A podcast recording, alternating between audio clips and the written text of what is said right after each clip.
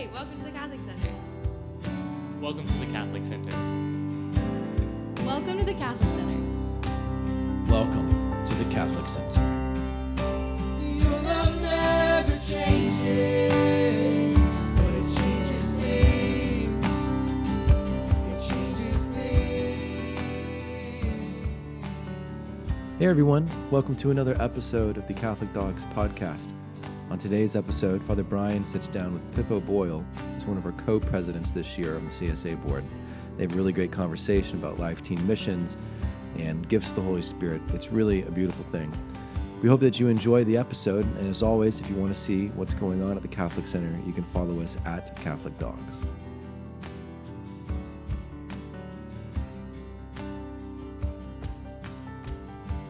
Yeah, and I had folks reach out to me and said, "Hey, met some of the UGA students uh, this week," and, and then somebody else, "Hey, met some of the UGA students this week, St. Bridget," uh, which is a cool text to receive, right? Uh, it's very cool to see, like, uh, again, like what's happening here. People or people in eventually encounter it, or they they can encounter it uh, and be inspired by it. Because the folks that I that I was talking to, that who who encountered y'all, these are people who also do daily mass. They also do the life. They try to you know follow Christ to the best of their ability and and discern the way forward all the time and and try to live the contemplative um, and active life of Christ. And then they see other people doing it, and that's incredibly affirming it's incredibly encouraging. It's like, gosh, like I'm not doing this by myself, right? I'm I'm doing this with other people, and and it's alive, and God's working, and um, yeah, and it's and it's cool. Yeah, there's this line I I shared it uh, on Instagram. There's this line from Jeremiah that says, "It's God speaking through Jeremiah," and Jeremiah quotes God saying, In this place in which you call a desolate waste, there you will hear the sound of mirth, the sound of joy, and the sound of gladness. Meaning, like, in this desolate uh, world, in this uh, perhaps lonely world or God forsaken world, there's this like promise you will hear gladness. You wi- will hear joy. You will hear gladness once again. Um, the dryness or the aridity does not win at the end. Yeah. That's cool. That's cool. And so that's a and i think that's a sign of it. It's like a sign of hope of for our church at large our church right now i'd say is like it can it can be very div- divided because it's like news new there's news websites that like i don't know it's it's so tough. They make money off of people clicking on their stuff and so they like push all of this kind of toxic stuff. Mm-hmm. And then there's people and then there's the actual news that does the same thing. They try to make money off of you clicking and watching their stuff but then there's people i would say like myself who just kind of stays out of it and just trying to do the life. And so it's nice when somebody uh, like yourself or uh, yourself and others show up to mass. It's like i'm also trying to do the life. Right? It's a testament. It's a it's a witness. Yeah, and I'd say, I mean, it's the same thing. I think being a college student going to those uh, daily masses, where again you're like the youngest person there, because it is really nice to see. I mean, every day that we were going in there, um, it was the same people at daily mass every day. oh yeah Um, and so to see like that group like of constancy and like um, I guess there's a prayer group also that meets before daily mass and does a rosary um, there, and so they're always doing their rosary out loud before mass starts. Um, and so it's nice to like see that the church is being prayed for, um, and that like there is this group of like constant prayer. Um, it's just like very cool to see. I think from my perspective, especially like as a college student, we're I mean, we do a lot of stuff, but like prayer groups is not really something I think that that we do here, not yet at least. Um, and so seeing something like that in action, I think it's kind of changed my perspective a little bit. Because before it was always just like, why do these people pray their rosary out loud before mass? Because you know I'm trying to pray quietly. um, but like it is very cool to see, and it's cool to see that they um, like come together so that there's like a certain amount of um, community and um, they're all holding each other accountable. Um, Yeah, it's cool. I'd say here at, at the Catholic Center, there's like 40 on average during the week. There's about 40 folks, 40 students who come and do daily mass. And so that's a regular crowd, right? Y'all are a regular crowd. And I notice that whenever you're gone, obviously, whenever you're uh, back in your home parishes or wherever, uh, and there's only about five or six of us there. Uh, and then the semester begins again, and there's again 40 50 folks who y'all come on a re- pretty regular basis maybe not every day but like the same people come pretty pretty regularly you know, when I first got here, it really was like five or six students at daily mass every day. You know, that's something crazy I think that has happened that I mean, it's been kind of so slow that you almost forget, but like I didn't really start going to uh, daily mass regularly until I'd say the end of freshman year end of freshman year to like halfway through sophomore year was sort of my development of like going to mass every day. Um, and I used to go to daily mass, and there would be, I mean, every time less than 10 people.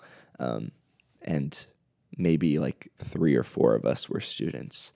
Um, so that's something that's like really blown up in the time that I've been here. Um, and it's, it's a very amazing thing. Um, and you like forget, I forget that it used to be just a handful of people in there. Um, so it's like cool how it's kind of like grown and bounced off because, you know, the same people that go to daily mass, it wasn't like it was these parishioners went to mass and like they're still here while the students are here. It's like they feed off each other. Like there were parishioners going to mass when I first got here and like not very many students. And then the students started going to mass and then more parishioners started going to mass and then more students and it it just like feeds back and forth until we've we've gotten to this group here, which is I mean, yeah, such a blessing. It's nice to go into daily mass and not feel like you're one of the only people there. mm-hmm. yeah the parishioners here the the permanent members which are a lot of faculty and staff of the university and then just local individuals i know folks who work at st mary's the hospital piedmont hospital um, athletic directors all kinds of folks here and they're they're definitely inspired by y'all and the y'all's activity. Um, I get to see that, and they're always looking to serve and give back and to uh, be of service to the community. Yeah, it's cool. It's very cool. So, what other? How about uh, how about this? What other? Um, to like, what other things have inspired you here at the Catholic Center? So, like, it could be, it could be a uh, person. It could be a activity. It could be, like you said, daily mass blowing up. Uh, it could be a talk that you received. You know, what's something inspiring? I would say the community, um, and in particular, just like individual interactions with people. I'm very much like a, a one-on-one guy. I'm kind of introverted. I don't love to have like a ton of people around me, um, and I definitely do better like talking to people in in smaller groups, and that's like where I can really like go deep and feel comfortable going deep. Um, and so I think if I look back, um, sophomore year was very formative for me, um, going through Exodus 90, which is what a lot of people are doing now. Um, but it's a 90 day prayer and fasting sort of marathon um, where you're also reading through the book of Exodus. Um, and so I did that with a bunch of guys. And so growing in that community, um, and then also just talking to people while we were doing it, because lots of people were curious about it or were seeing changes in us and wanted to know about it.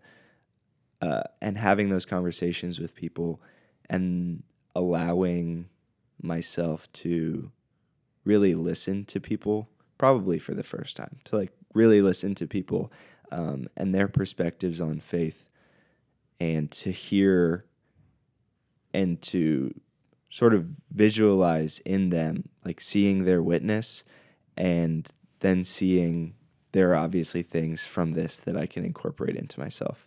Um, I remember having a talk with one of our Ignite coordinators um, my sophomore year while I was doing Exodus. Um, and she was asking me how much I like read the Bible. And I was like, I, I don't read the Bible. I was like, I have a Bible. Uh, there, there are readings at Mass. Isn't that enough? You know? Um, and she went, she like disappeared and comes back five minutes later with one of these, like, what are they called? The Friends of God booklets with all the daily Mass readings. And like throws it in front of me and is like, you should do this. and so now, like, while I'm doing Exodus, I'm also reading all the daily readings and then sort of also allowing myself to like go beyond those and like introduce myself to scripture for the first time, really, um, and start getting to know God through the word, um, which has ended up being a very formative part of my life. And, you know, who would have known that it would have been scripture drawing me closer to God? Um, so, really, through individual conversations like that and allowing myself to be taught by, you know, the men around me in our men's nights, uh, in my Exodus group, in Bible study now, um, and these other conversations that you have just being at the Catholic Center. Um, through the past like year and a half, the Catholic Center has really ca- gained a culture of just being here all the time. Um, there are students always like now we've got this new upper room, um, and students are there all the time. Um, and when you just spend enough time here, you you automatically get to know people, um, and you get to know people in a very real way. And because everyone's here, growing in this same direction towards Christ, there's always something to talk about because there's always something that links you together. And, you know, that something is the person of Jesus Christ.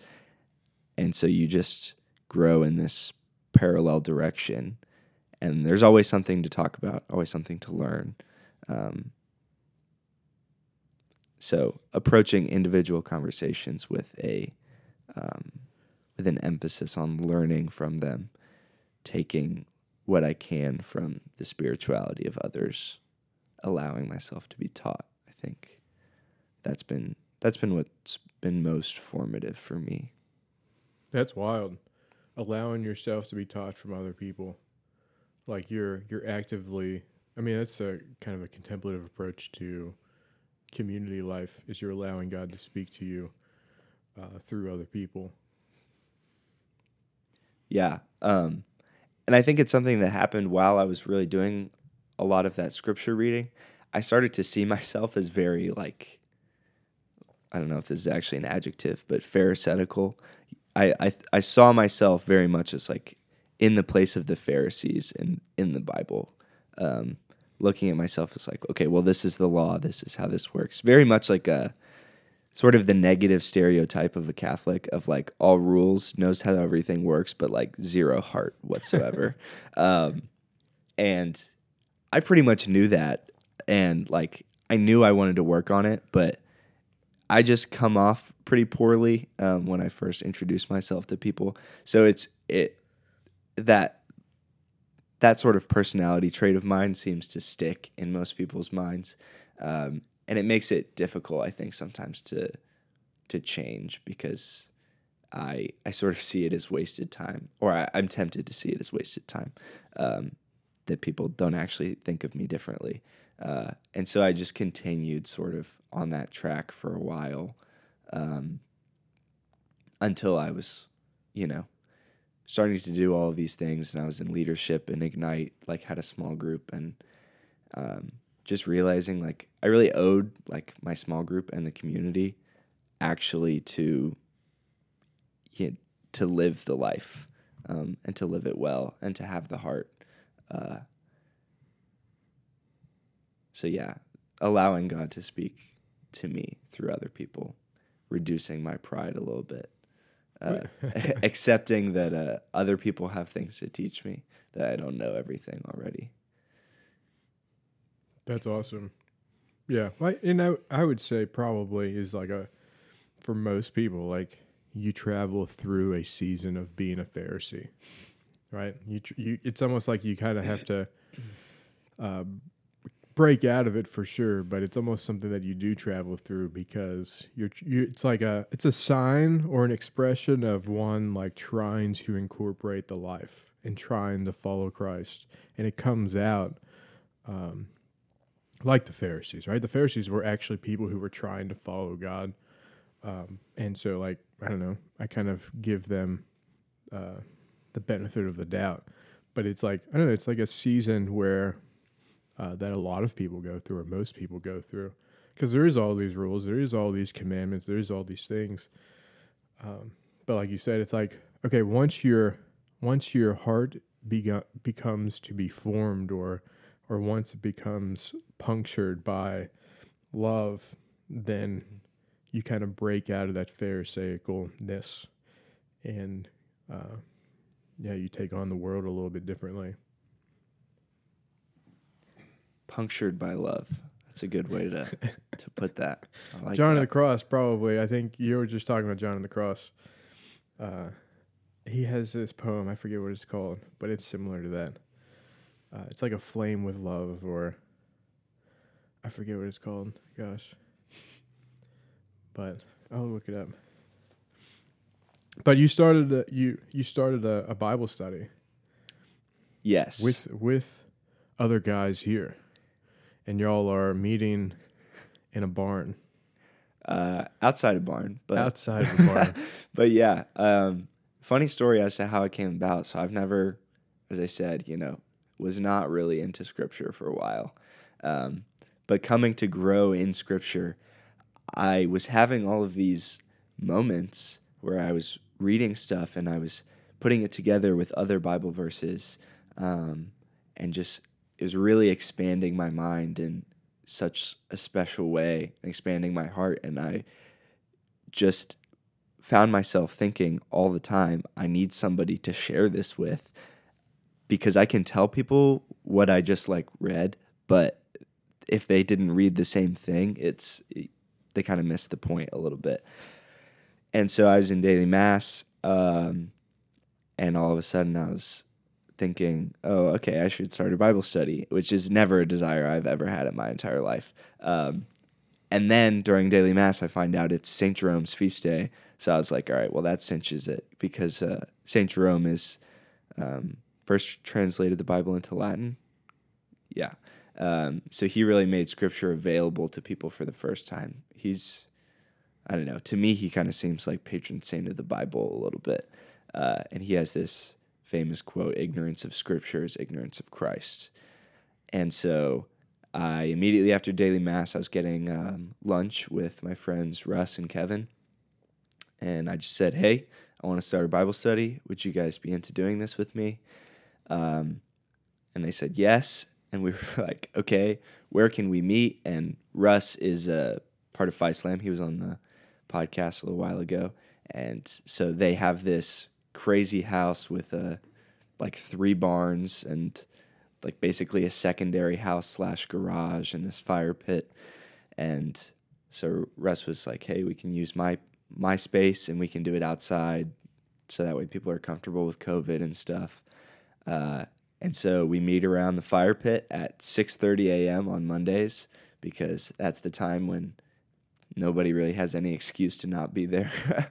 uh, yeah, and we're we're reading through the book of John now. Um, and so I use that sort of desire to start a Bible study as partly a desire for myself. I have no desire really to lead a Bible study, so it's it's sort of self-running. Um, but I really wanted to be a part of one. Uh, and I used it also as a method of um, sort of evangelizing to slash trying to help my team grow. Um, so some of the first people I extended an invitation to in the Bible study were guys that are on my board because I'm I'm co-president of the Catholic Center. So I invited some of the guys that are on the board um, to do it with me. Um, all of the guys on the board actually.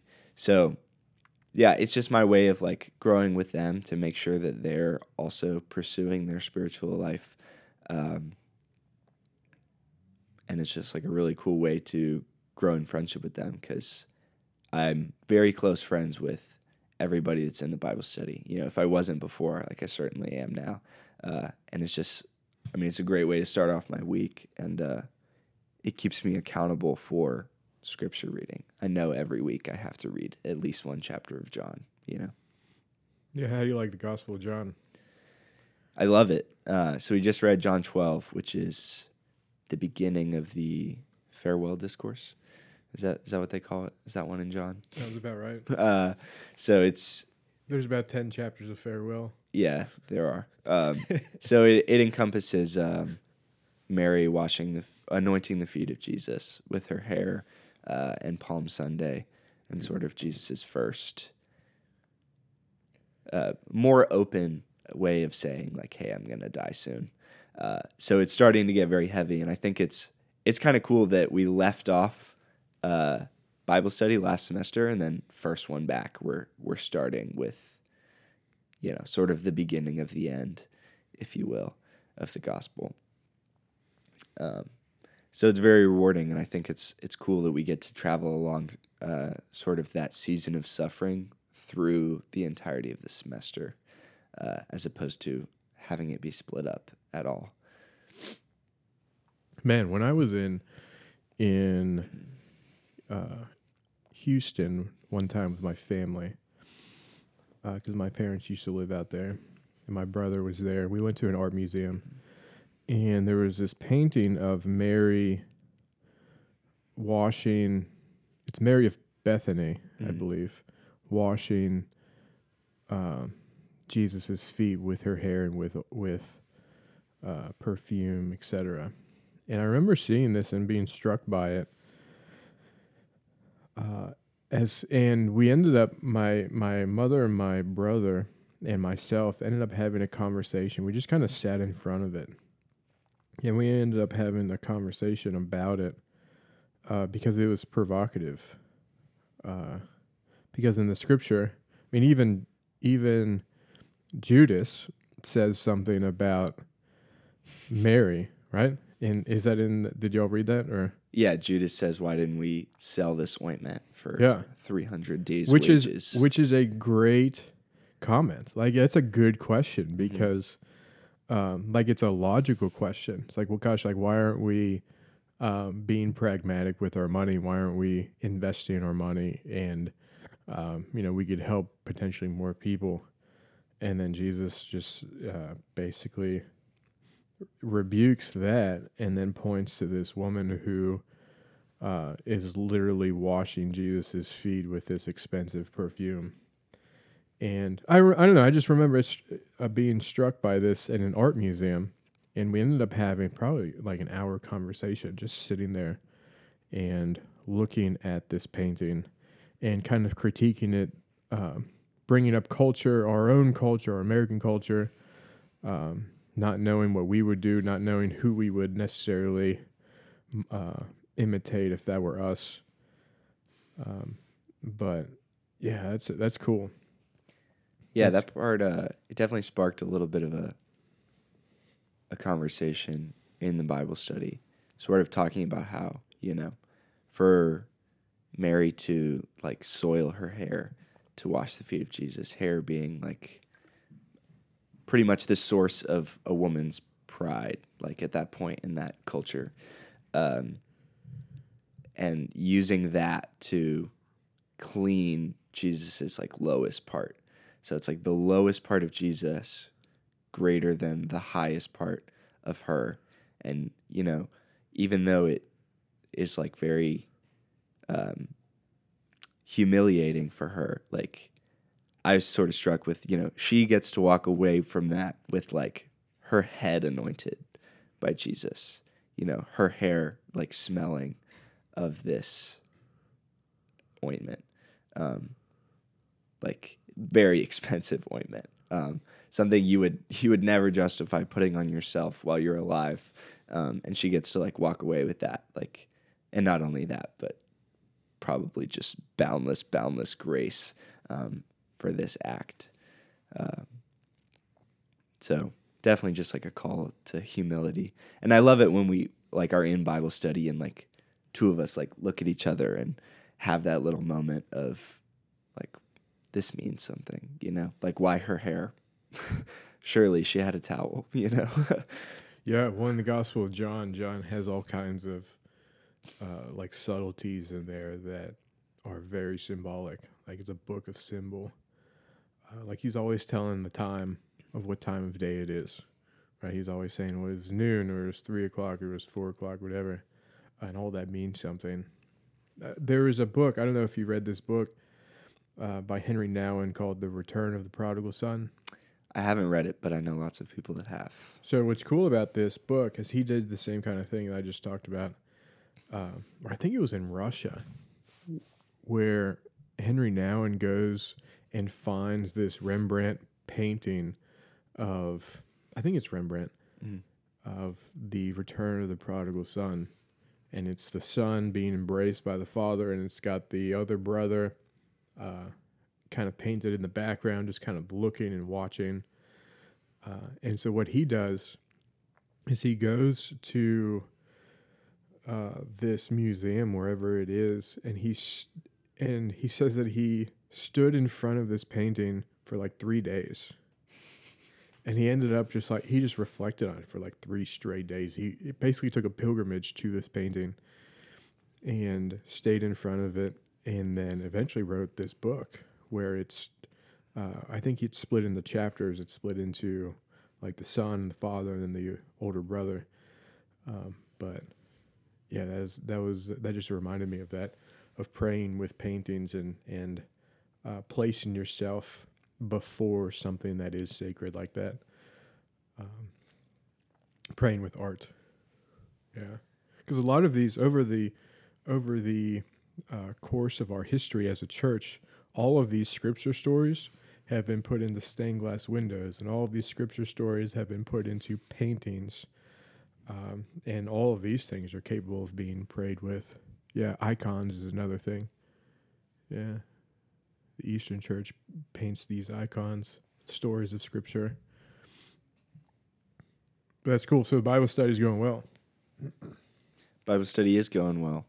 Uh, it's also just a great source of community because Bible study sort of ends like an hour after it starts, but a lot of us don't have anywhere to go. And so, I mean, yesterday we were at Russ's for four hours.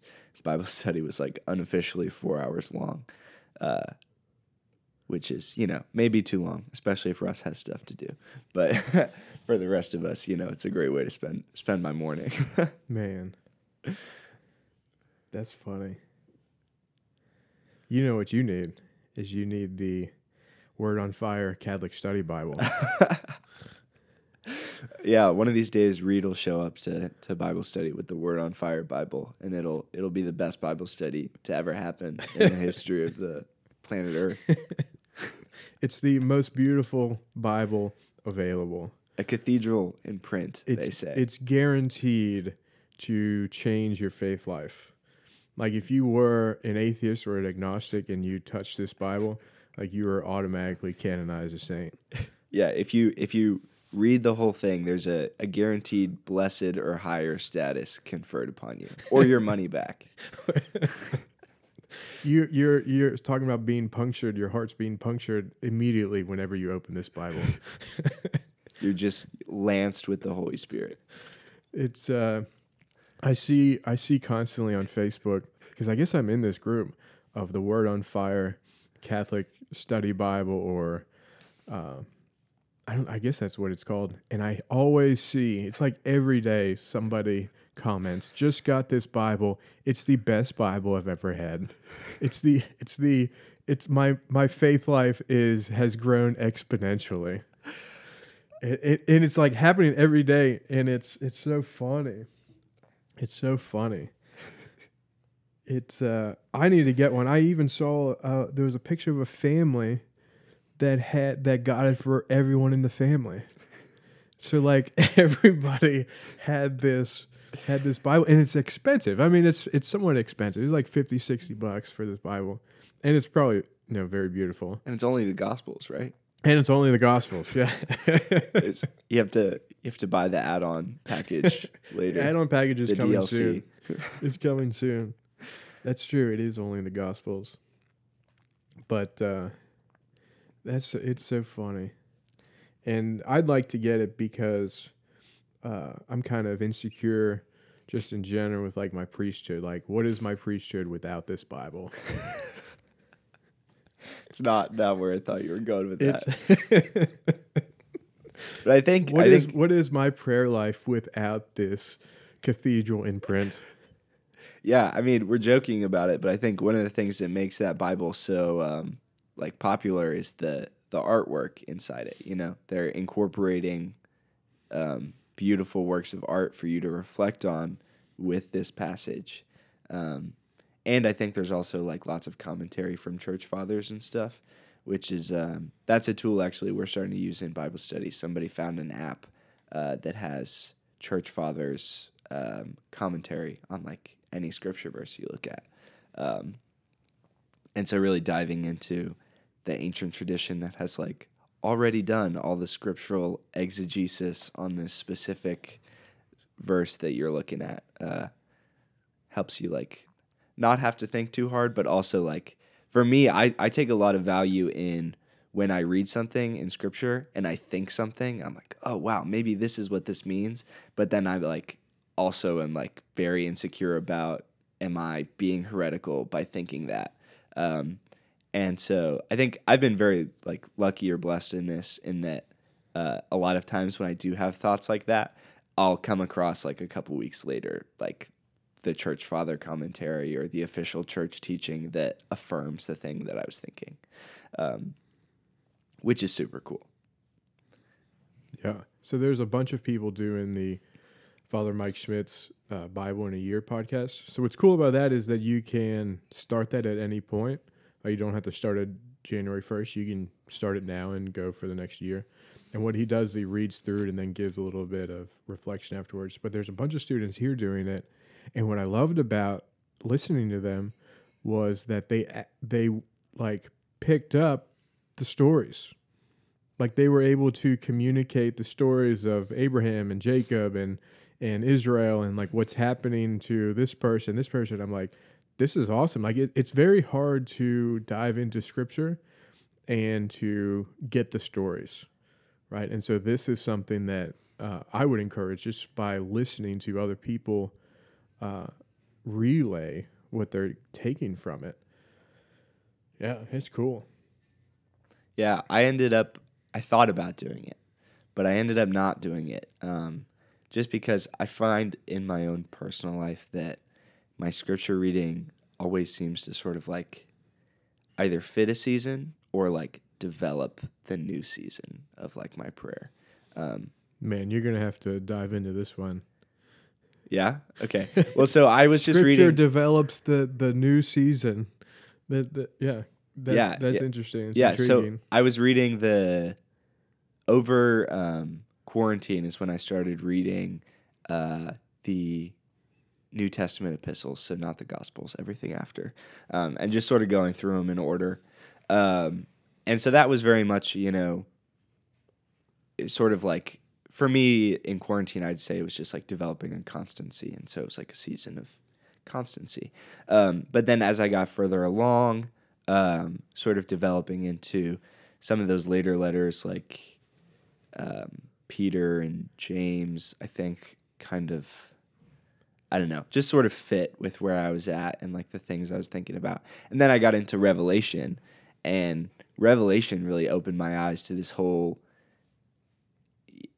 I don't even know how to describe this, but like the context of like I'm reading St. Faustina's diary, so like I'm reading about divine mercy all the time, and then at the same time I'm reading Revelation, which is just about this like epic judgment of earth, um, which is like not necessarily like it's hard sometimes to read mercy into the book of Revelation. It's not impossible. It's definitely there, um, but it can be a challenge, I think, sometimes. Um, and so, sort of developing into this season of mercy and like seeing mercy in the book of Revelation, um, and also seeing the importance of like either feeling like we're living in the last days or like they're coming up, um, because Saint Faustina's mission is very much, uh, it's very much divine mercy is being revealed because like now's the time we need it, you know. Um, and then Revelation, you know, taking that as well uh, into the same sort of context. And then, you know, from that, like I was out of New Testament stuff, so it's like, what was I going to read next?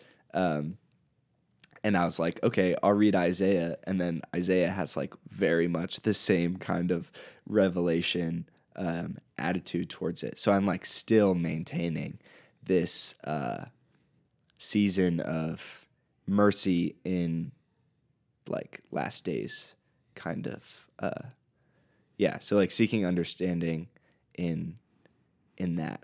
So i like the freedom to move around scripture um and to go where i feel called um which is not to say you couldn't do that reading the bible in a year um but i would say it's a little bit more difficult to like Yeah, that's cool. free float around when you're also reading you know seven other chapters that day For sure. yeah That's cool. Yeah. So the so you reading scripture gives you, or in this sense, Faustina gives you the lens on your next move, on like how you interpret life, and it and it like guides you forward. It like leads you forward, like you said. It, it develops the next season. Yeah, or or prepares me for it. I think is is one way to see it. You know, like if I truly believe God is active in my life, and I'm like picking Isaiah to read next, not because I know that it has like uh, apocalyptic stuff in it, because you know I haven't read Isaiah before. I didn't really know that getting into it, um, but sort of allowing God to continue that season and say like, okay, just because you're done reading Revelation doesn't mean you're like done reading about these apocalyptic things. Um, and so like allowing the freedom. So yeah, I don't really make reading lists for myself when it comes to um, faith reading. Uh, it's funny. I did make a list for myself like three years ago. Totally forgot it existed, and then like looked at it a few months ago, and I had like read all those books in the past three years. You know, so it was like God put on my heart. Yeah, you're gonna read these books, but like, don't worry about it right now. Like, don't worry about the order. Yeah, They'll show up. You know. yeah, Um, so allowing myself the freedom, or allowing God the freedom to, you know, like really pop into my life um, whenever He wants and like whenever the time is right, um, is something that I like uh, for myself. I like the freedom to respond to the inspirations of the Holy Spirit, and so for me that means not making a ton of plans for uh, my reading and stuff. So, changing gears, hmm you served with Life Teen for a summer. Yes. Was it just for a summer? Well, so sort of two, um, but Two one was one was a COVID summer. So uh, One was uh, the infamous COVID summer. Uh, so you and you did it in two places. You did it in where? In Texas and also in Georgia. yeah, so summer 2019, I went to uh, Camp Wild Sky, which is a camp they rent in Texas, um, and that's where I did my work as a summer missionary. So like walking with teens um, each week, particularly. Uh, How'd you How'd you get into that? That's pretty cool. Great question. Um, so the application deadline for Life Teen is typically like December of the you know Year preceding the summer. Um, and so a lot of my friends, or a couple of my friends, had done it before, um, and a lot of my friends were doing it summer 2019. Uh, and they were all like, Pippo, you should apply. And I was like, no, because I am a lot of things, don't feel like a missionary uh, at all. Uh, and so it was not something I was interested, not something I felt qualified for. But then after doing Exodus for a few weeks in January, it was probably beginning of February at this point, so two months after application deadline, um, I started to think, you know, maybe I should give myself a little bit more credit, give myself a little bit more grace.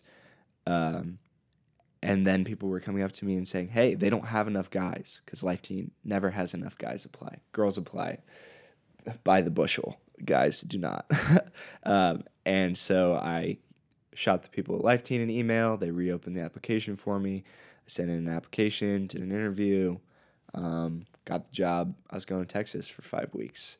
Uh, and so it was really something that just kind of came out of nowhere, kind of didn't have like a lot of planning behind it.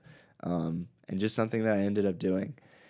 And what did you do during it? What was that experience?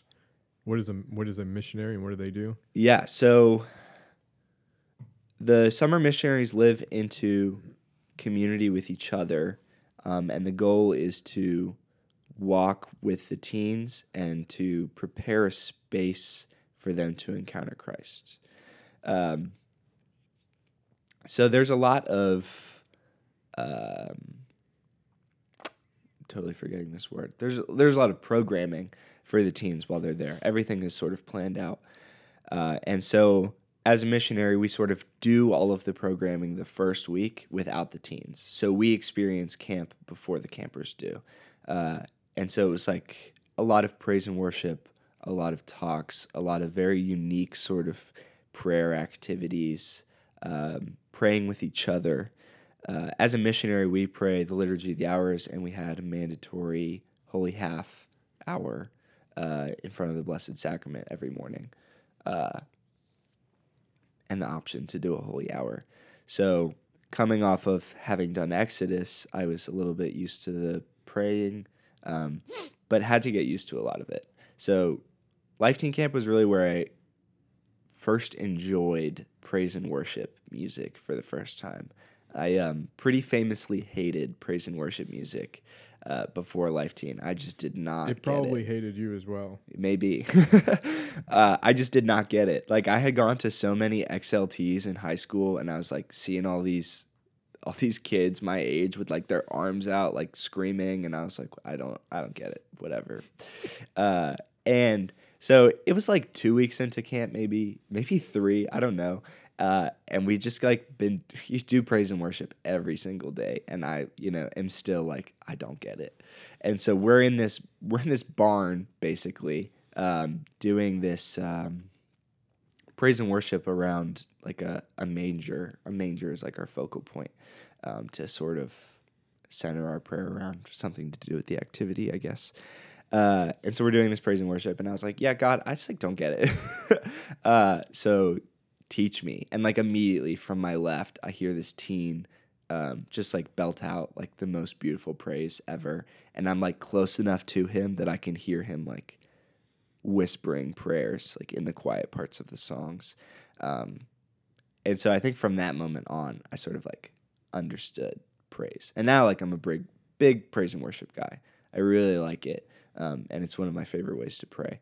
So camp really transformed me like into a lot of openness of- heart, um, and especially like transform me in in terms of uh, praise and worship. I would say, and like open me up to all of these like crazy like encounters with the Holy Spirit and like existence of miracles and divine gifts. Because when everyone in a space is so focused on Christ and so open to His grace, crazy things happen. You know, it just like it almost like it's it's like God can't help Himself but but show up and do good um, to the people and like show himself to them. So experiencing that, that's like something I really wanted to bring back. Like I really wanted this community to grow to where we could have that and like not have to go to camp to get it. Um, This community. this community here at the Catholic Center, uh, to where our praise and worship was like always, you know, as saturated with the Holy Spirit as it can be. You know, if the Holy Spirit is not going to show up to praise and worship, uh, I'd like that to be like the Holy Spirit's, you know, choice, not because we're denying him the space. Um, and so I took that in. I take that into a lot of the things that I do here, um, trying to foster openness to the Spirit and openness to like new and crazy things. Uh,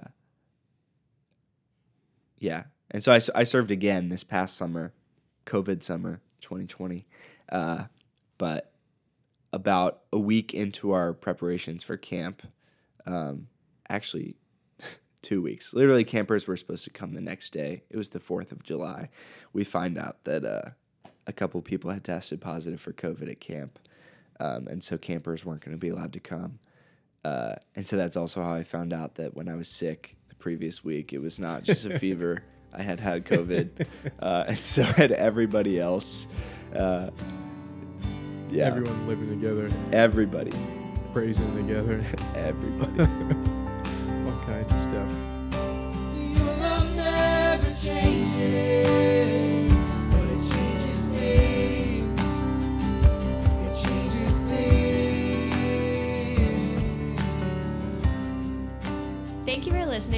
Catholic Dogs Podcast. The Catholic Center is located at 1344 South Lumpkin Street. For more info on how you can get involved, check out our Instagram at Catholic Dogs. See you at Mass.